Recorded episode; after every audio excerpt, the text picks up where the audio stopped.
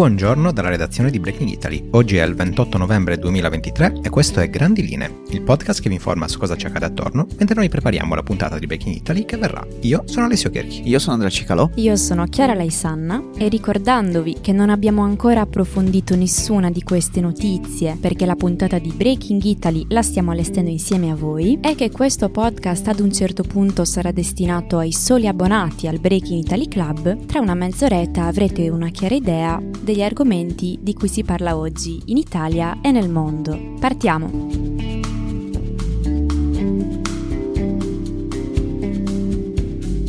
E partiamo dall'Italia. Dunque, la stampa si sta focalizzando molto su quello che sta venendo inquadrato come l'ennesimo caso di violenza e di abusi da parte delle forze dell'ordine, perché ieri abbiamo preso come la Procura di Milano abbia aperto un'indagine su otto agenti per il pestaggio di un ventenne di origini tunisine, che sarebbe venuto il 5 ottobre alla Questura di Milano, appunto, nell'ufficio immigrazione. Ora, sette degli agenti sono indagati per violenza, mentre l'ottava per omessa denuncia, avendo assistito alla scena ma senza sporgere denuncia. Ho visto peraltro che in molte delle formulazioni con cui questa storia sta venendo raccontata viene omessa la formula di rito, insomma, del presunto pestaggio, perché in realtà di quanto è successo abbiamo anche il video, pubblicato per la prima volta dal quotidiano Il Giorno. Quindi insomma ci sarebbero delle prove piuttosto solide a testimoniare il fatto. E peraltro parliamo di una denuncia interna, quindi non del giovane tunisino. E quindi cioè, chiaramente questo video qualcuno lo ha fatto uscire per forza. Ora, in cosa consiste però la vicenda di cui sono accusati? Sostanzialmente il ragazzo viene portato in questura in stato di fermo per irregolarità dei documenti, chiedendo la protezione internazionale. A questo punto si vede nel video come gli agenti del ragazzo discutano animatamente, ma senza apparente violenza in questa fase. Poi il ragazzo viene fatto sedere e preso a schiaffi e trascinato per un corridoio, dove verrà poi picchiato. Il giorno riporta come si sia trattato insomma di calci di pugni all'addome e al torace e anche colpi della testa sul muro, per poi venire insomma immobilizzato e sollevato di peso e portato in un posto fuori dal range della telecamera. Ora, l'avvocato di agenti ha detto che insomma non esiste alcun referto medico o testimonianza di quanto è successo e che insomma non ha senso fare di tutta l'erba un fascio, che insomma in questi contesti è sempre un'espressione interessante. Però ecco, l'indagine è partita, io spero vivamente che non ci sia da attendere anni per un risultato. Quindi questo video era delle telecamere di sicurezza? Sì. Erano più video di più ambienti? Credo sia un singolo video Ok. che proprio riprendeva questo corridoio.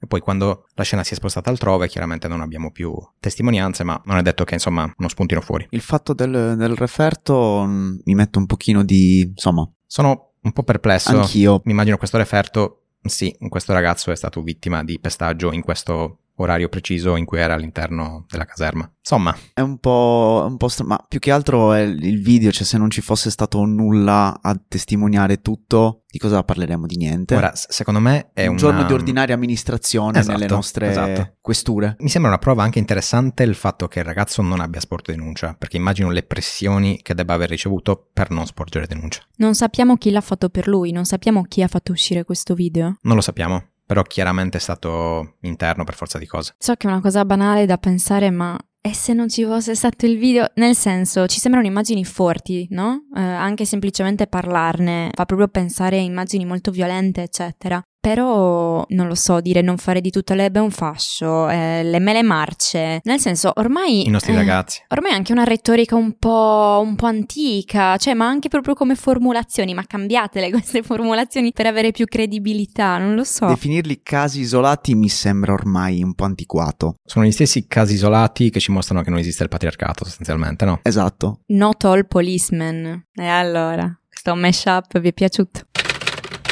In queste ore molte delle discussioni ruotano intorno ad una categoria che ciclicamente torna al centro del dibattito pubblico, i magistrati. Perché le dichiarazioni di Crosetto, nell'intervista al Corriere della Sera, in cui ha dichiarato come la magistratura sia il pericolo più grande per la continuità del governo attuale e che nello specifico si svolgono delle vere e proprie riunioni di una parte della magistratura per fermare la deriva antidemocratica del governo Meloni, insomma, tutte accuse pesanti che ruotano, secondo Crosetto, attorno a un congresso di area democratica per la giustizia, una corrente della magistratura che si era riunita a Palermo tra la fine di settembre e l'inizio di ottobre, un periodo in cui peraltro ha scoppiato il caso della giudice apostolico di Catania, insomma per la questione dei migranti ne abbiamo parlato tantissimo. Ecco, a questo congresso dove hanno partecipato tra gli altri i leader dei partiti di opposizione, Eli Schlein e Giuseppe Conte, ma anche lo stesso Carlo Nordio, insomma il ministro della giustizia, ecco, per il ministro della difesa sono la prova che c'è una parte della magistratura che va contro il governo, insomma. Ma al netto di queste polemiche continuo a parlare di magistratura perché, sempre nella giornata di ieri, il Consiglio dei Ministri ha dato il via libera nei confronti di due decreti previsti all'interno della riforma Cartabia e che trovano alcune modifiche per quello che riguarda l'operato dei magistrati per assicurare trasparenza, semplicità e rigore, come una sorta di pagella per i magistrati e che in teoria dovrebbe risultare importante anche per quello che riguarda la progressione delle loro carriere, ecco. No, chiaro, nessun tipo di influenza statale nel lavoro della magistratura, chiaramente. Però in che senso? Cioè, si parla tanto di pagella, pagellina, tutte queste cose qui, però Sì, effettivamente è una pagella... È una pagella fisica o no? Perché io vorrei capire un attimo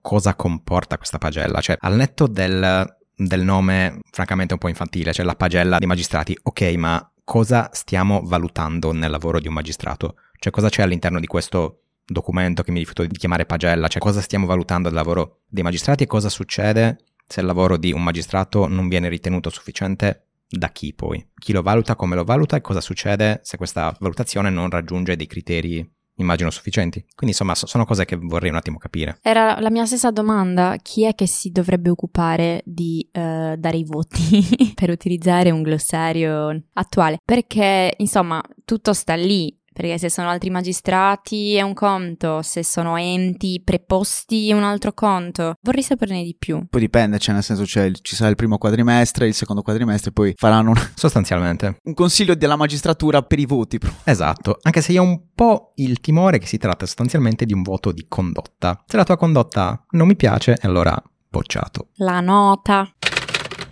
Passiamo agli esteri. Dunque ci tengo a riprendere per qualche minuto una notizia che purtroppo non è una notizia ed è in realtà il motivo per cui ne stiamo parlando, ovvero la guerra civile in Sudan, che insomma non è una notizia nel senso che non che non sia importante, anzi l'esatto contrario, ma perché in questi mesi insomma abbiamo assistito a tragedie al pari di quelle che stanno avvenendo a Gaza e perché nell'eterno ciclo delle news ormai è finita talmente tanto in basso che non se ne parla più. Dunque lo riassumo molto in breve, da aprile va avanti il conflitto tra l'esercito regolare del paese e il gruppo paramilitare delle RSF, le Rapid Support Forces, che il 26 ottobre hanno preso il controllo di Niala, la seconda città più grande del paese. Parliamo ormai di circa 10.000 vittime dall'inizio degli scontri, quasi 5 milioni di sfollati all'interno del paese e un altro milione fuori dai confini, con le violenze peggiori che si stanno concentrando ora nella regione del Darfur, già storicamente afflitta da una guerra durata 20 anni, lo sappiamo. Ci sono stati vari tentativi di raggiungere una tregua in realtà in questi mesi, ma tutti falliti. Nelle ultime settimane, grazie all'invio di armi da parte degli Emirati Arabi, con il supporto peraltro dell'Egitto e del gruppo Wagner, che nel paese è ancora molto attivo, l'RSF stanno avanzando e sembra abbiano vantaggio. All'inizio di novembre, ad esempio, è cominciato quello che molte associazioni umanitarie hanno definito un vero e proprio genocidio ai danni della comunità Masalit nel Darfur, con più di mille persone uccise dalle RSF e dalle milizie arabe. Nonostante l'ONU abbia avvertito che ci si stia avviando verso il ripetersi delle violenze e dei massacri dei primi anni 2000 nel Darfur, l'Occidente, come abbiamo visto in questi giorni, ha lo sguardo puntato altrove. E giusto per citarne uno tra i molti problemi, tra poche settimane i circa 500.000 rifugiati sudanesi in Chad saranno completamente senza cibo in quanto privi di finanziamenti. Non ci sono neanche molte soluzioni in vista per il conflitto in Sudan in realtà, si parla della prospettiva di dividere in due il paese come è successo alla Libia, quindi separare nettamente le aree sotto controllo delle RSF e dell'esercito regolare, ma insomma è un fatto che le RSF non abbiano esperienza di governo e nonostante entrambi siano detti disponibili a negoziati di pace, i combattimenti ancora proseguono. Si parla di tantissimi mesi ormai ed effettivamente, come dici tu, è completamente uscito dal ciclo delle news. Non se ne legge più tanto. Nonostante, ripetiamo, stiano avvenendo cose paragonabili alle, alle tragedie di Gaza. Comunque mi è capitato in realtà in queste settimane di leggere eh, di alcune situazioni come ad esempio in Sierra Leone o in altri paesi sempre del continente africano Verissimo. molto drammatiche proprio a livello politico, un, um, una- un contesto politico estremamente problematico, eh, sempre lotte per chi ha il potere eccetera. E mi sono resa conto che spesso mi viene spontaneo non approfondire perché sento di non avere il contesto. Mi spiego meglio. Sulla situazione del conflitto a Gaza, quindi Palestina, Israele, eccetera, mi sentivo eh, di aver, insomma, durante i miei studi in generale, la mia vita, di averne letto, di averne ascoltato, eccetera. Quindi mi sentivo più capace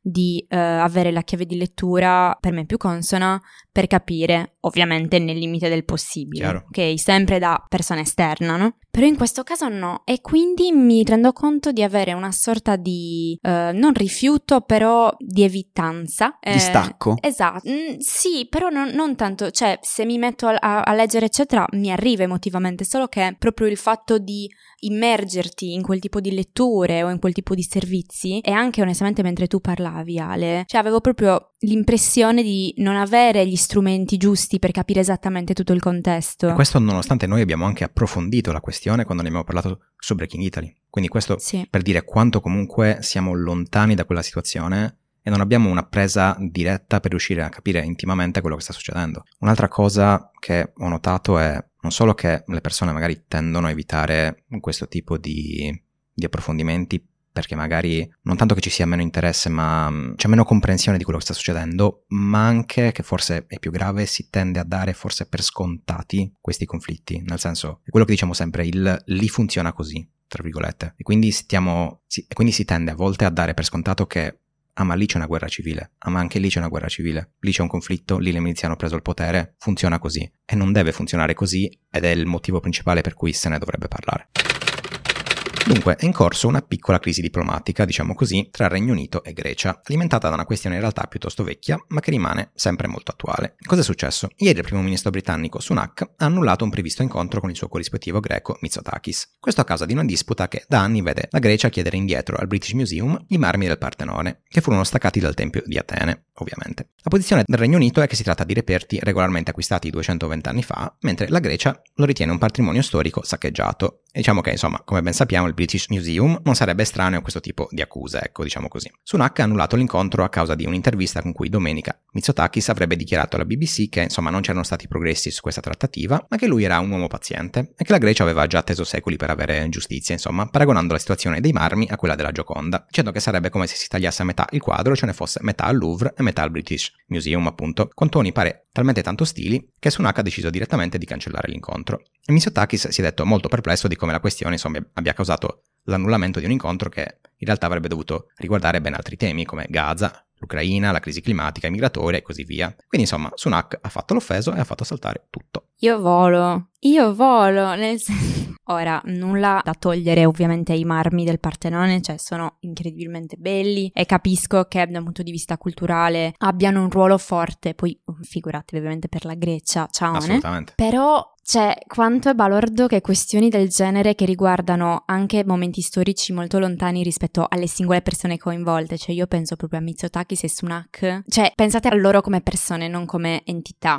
Capito? Sì. Fa molto ridere. Esatto. Cioè, Fa molto ridere. Come diciamo spesso, loro rappresentano lo Stato, ma sono anche persone. Cioè. Io mi immagino, tipo, non so, hanno parlato con Mizotaki. Guarda che comunque c'è anche questa questione di 200 anni fa. Quando vai in Inghilterra, chiedi a Sunak se. Ma allora, per la Grecia è importantissimo, no? Ok, ma secondo me avrebbe riguardato tipo 5-10 minuti del loro incontro questa storia del Partenone. Avrebbero detto, lo rivogliamo, non ve lo diamo, di nuovo. Eh, va bene e sarebbe chiusa lì. Sto parafrasando un attimo, però insomma sarebbe andata così. Però saltare insomma tutte le altre tutto, questioni. Tutto il resto, cioè per questa questione, chiaramente si incontreranno in data futura da destinarsi, ma insomma è indicativo ed è non tanto Sunak che fa l'offeso, io ci scherzo, ma è una presa di posizione chiara di lui che dice non voglio parlare di questa cosa, questi toni non mi sono piaciuti e faccio saltare tutto per una presa di posizione, che è un po' grave in questo contesto storico. Comunque, se fossi tipo un leader politico così, me la vaneggerei tantissimo, tipo mi presenterei a queste riunioni vestite da cariatide. Con un capitello in mano, rivogliamo il... Esatto, esatto, cioè Oddio, forse sarei. Forse sarei una politica trash. Forse sarei come Milei. Oh, merda.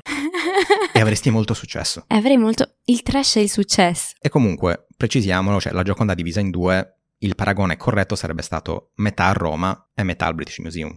Perché la Gioconda, ricordiamo, non deve stare al Louvre. Aggiungo in conclusione un aneddoto divertente. Quest'estate sono andata ad Atene e ho mandato ad Eleni, che saluto calorosamente, una foto delle Cariatidi. E lei, tipo un paio di settimane prima, o la settimana prima, era stata a Londra e mi aveva detto: Ma sai io ho visto esattamente quelle ieri. Avvisiamo Mitsotakis. esatto. E come mai? esatto. Passiamo al settore guerra. Ne parlavamo ieri, c'era la possibilità che l'accordo di tregua tra Israele e Hamas, che inizialmente era appunto di quattro giorni, da venerdì scorso a ieri, fosse effettivamente prorogato e la notizia è che questa proroga è avvenuta nello specifico di due giorni, quindi oggi e domani. Sappiamo che Hamas ha dato la notizia dicendo che gli intermediari sono stati il Qatar e l'Egitto, per quanto gli Stati Uniti eh, abbiano detto la loro dicendo c'eravamo anche noi e siamo stati bravi, mentre Israele non ha per ora, eh, mentre registriamo, rilasciato dei commenti. Ad ogni modo, la base della proroga è che continuino a essere liberati gli ostaggi da un lato e i prigionieri dall'altro, quindi rispettivamente 10 e 30 al giorno, un ostaggio per ogni tre prigionieri. Nei giornali di oggi ci sono diversi racconti in questione e a quanto pare i vertici internazionali ed europei si sono espressi dicendo di voler pressare gli enti politici coinvolti per far durare insomma questa tregua il più possibile, sfruttando questo momento per alimentare lo scambio diplomatico volto a una pace. Quindi per ora sembra anche una, insomma, una cosa esclusivamente positiva, ma smonto tutto dicendo che gli stessi politici israeliani come Gallant e Netanyahu hanno detto che al termine di questa tregua gli attacchi riprenderanno con una forza persino maggiore, quindi volevo giusto ridimensionare la bella notizia. Ad ogni modo c'è anche un'altra questione che è saltata agli occhi internazionali, ossia il fatto che il governo israeliano abbia allocato ulteriori fondi per la costruzione di nuove colonie, che insomma non sono proprio legali, proprio nel bel mezzo del conflitto e Borrell, l'alto commissario dell'Unione Europea, ha parlato della questione su ex Twitter, dicendo che non si tratta di autodifesa ma di una violazione della legge umanitaria internazionale. Sì, diciamo che è difficile inquadrare come autodifesa l'espansione coloniale, ecco. Cioè, non c'è, regge.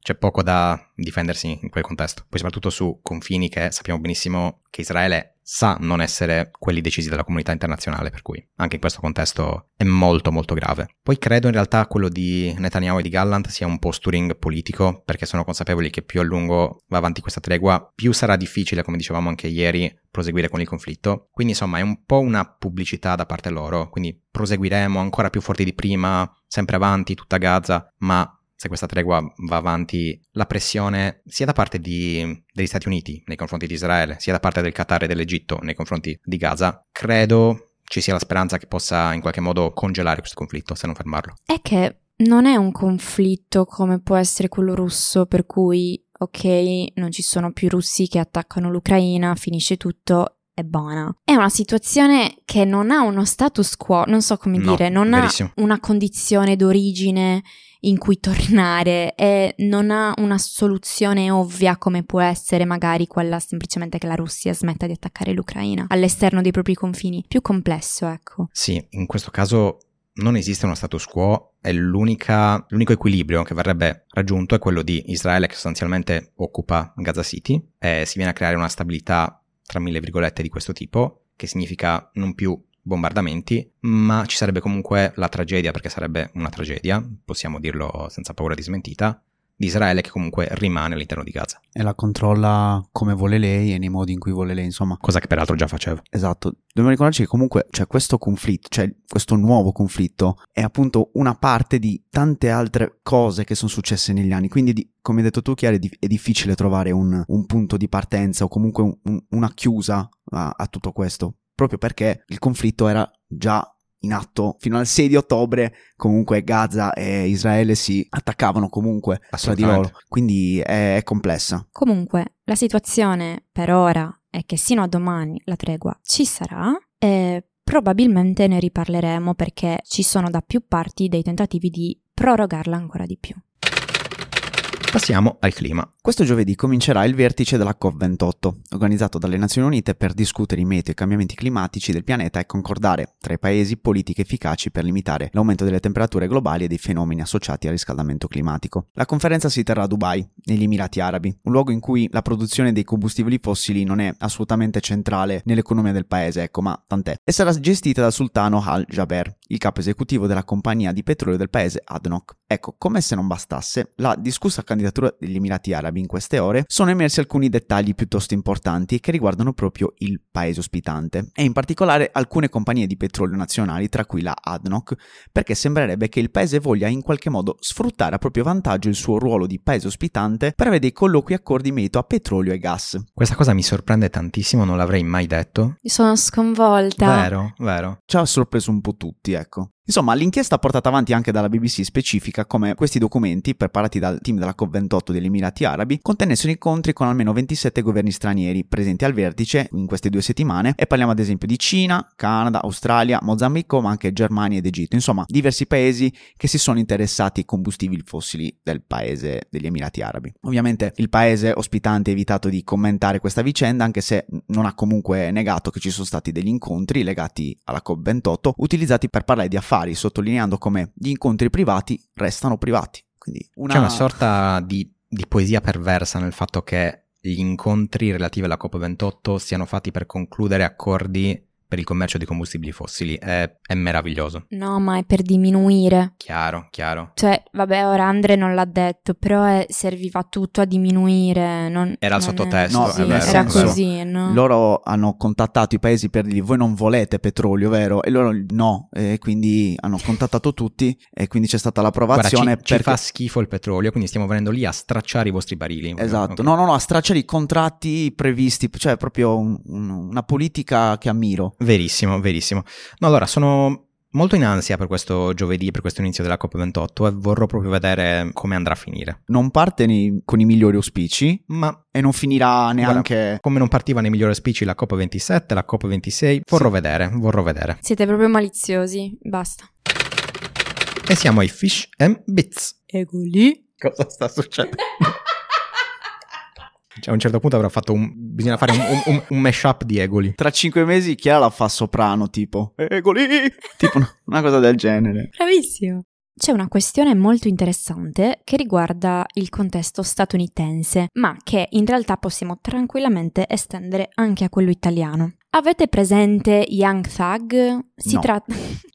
Notissimo. Il giovane ladro. Dai, raga. Davvero? No, non so. Vabbè, non, non vi piace il rap trap. nero, trap statunitense. Trap non tanto, però qualcosa l'ascolto, sì. Comunque, Young Thug è un famosissimo rapper degli Stati Uniti, appunto, che è in carcere da un anno e mezzo, in una lunga detenzione preventiva, quindi non è mai stato condannato, ma è in carcere perché è considerato un pericolo se fuori. Ma quindi fa rap in carcere? Sì, sai che è uscito un, un album mentre era in carcere? Bellissimo. Beh, ispirazione in una, a una situazione particolare, cioè, nel senso senso lodevole. Comunque, l'accusa è quella di aver violato una legge che contrasta il crimine organizzato e le associazioni a delinquere, quindi ve la faccio estremamente breve. La tesi dell'accusa è che il rapper sia tra i fondatori di una gang criminale di Atlanta, responsabile di omicidi, aggressioni, rapine, furti, possesso di armi, vendita di droga, insomma. Pacchetto completo, chi più ne ha più ne metta. E la ragione per cui ne stiamo parlando non riguarda tanto appunto questo, ma il tipo di prove utilizzate dall'accusa, che includono anche i testi di alcune sue canzoni. Ora,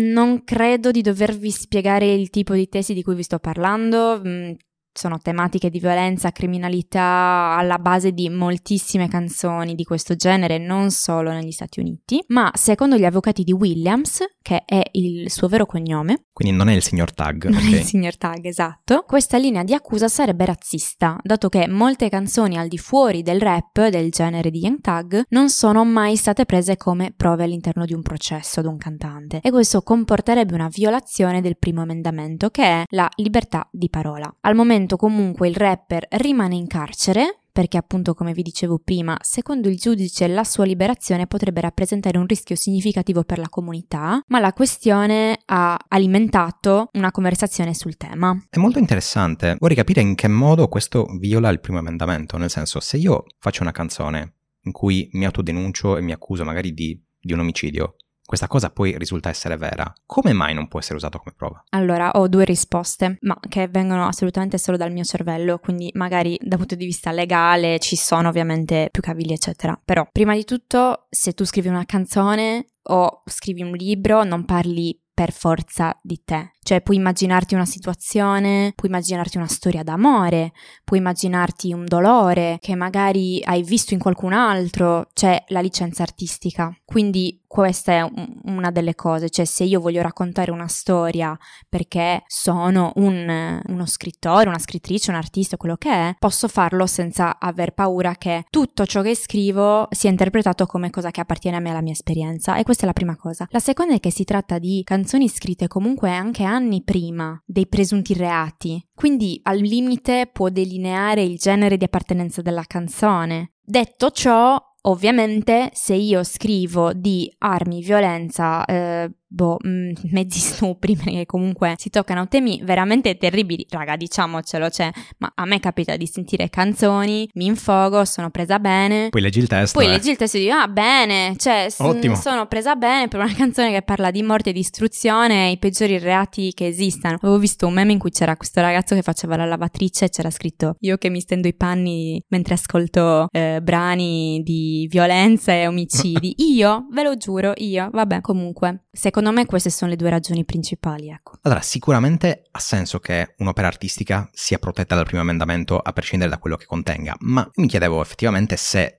Young Tag avesse messo se stesso protagonista all'interno di queste canzoni, perché è ben diverso se io, come dicevi tu, creo una, una storia, un contesto dietro questa canzone che chiaramente non è automatico che mi rappresenti e non debba neanche esserlo, ma se io mi presento proprio Alessio Kerchi ha fatto questo, ha ucciso questa persona, ha fatto quest'altro. Ha senso secondo me che sia una cosa da valutare anche in un contesto giudiziario se poi vengo accusato di un crimine simile, forse. Beh, ma non è così netta la linea, secondo me, questo voglio dire. Cioè, No, non è che no, tu dici, eh, sono, boh, Chiara Leisanna, nata il bla bla, Cagli- cioè, tu parli di una cosa, lo puoi fare in maniera anche molto laterale, cioè... Sì, cioè se sono prove circostanziali, allora no, non è corretto. Proviamo a fare un, un esempio. Questo Young Tag fa una canzone, lo scrive in prima persona, in cui parla di violenze, stupri, omicidi, eccetera. E poi magari si scopre che il- la prima persona è semplicemente una, una cosa laterale perché è frutto di un racconto che gli ha fatto il suo amico o comunque esempio, una persona che una conosce artistica, sì. e ha deciso di scriverla in prima persona. Quindi in quel caso come E non sta lì ai giudici determinare se effettivamente si tratti o meno di una cosa artistica o meno. Cioè mi, mi rendo conto che sia una cosa molto delicata perché stai dando ai giudici il potere di, di decidere se la tua opera d'arte possa contenere delle prove di un crimine. è quello il problema secondo me. No, ok, sì. Detto così avete ragione, è estremamente problematico. Sì. Anche perché comunque al di là di Young Thug non c'è solo lui nel panorama statunitense o comunque del rap, della Mm. trap che utilizza questa terminologia e di cui magari non sappiamo magari che fa parte di bande criminali. No, hai ragione, hai ragione. Ehm, È, un po' complessa come, come situazione Mi secondo me. avete convinto, è, è problematico in effetti. E questo era tutto. Vi ringraziamo per la compagnia, vi ricordiamo l'email di redazione redazione chiocciola breakingitaly.it, vi leggiamo e ci vediamo dopo con Breaking Italy.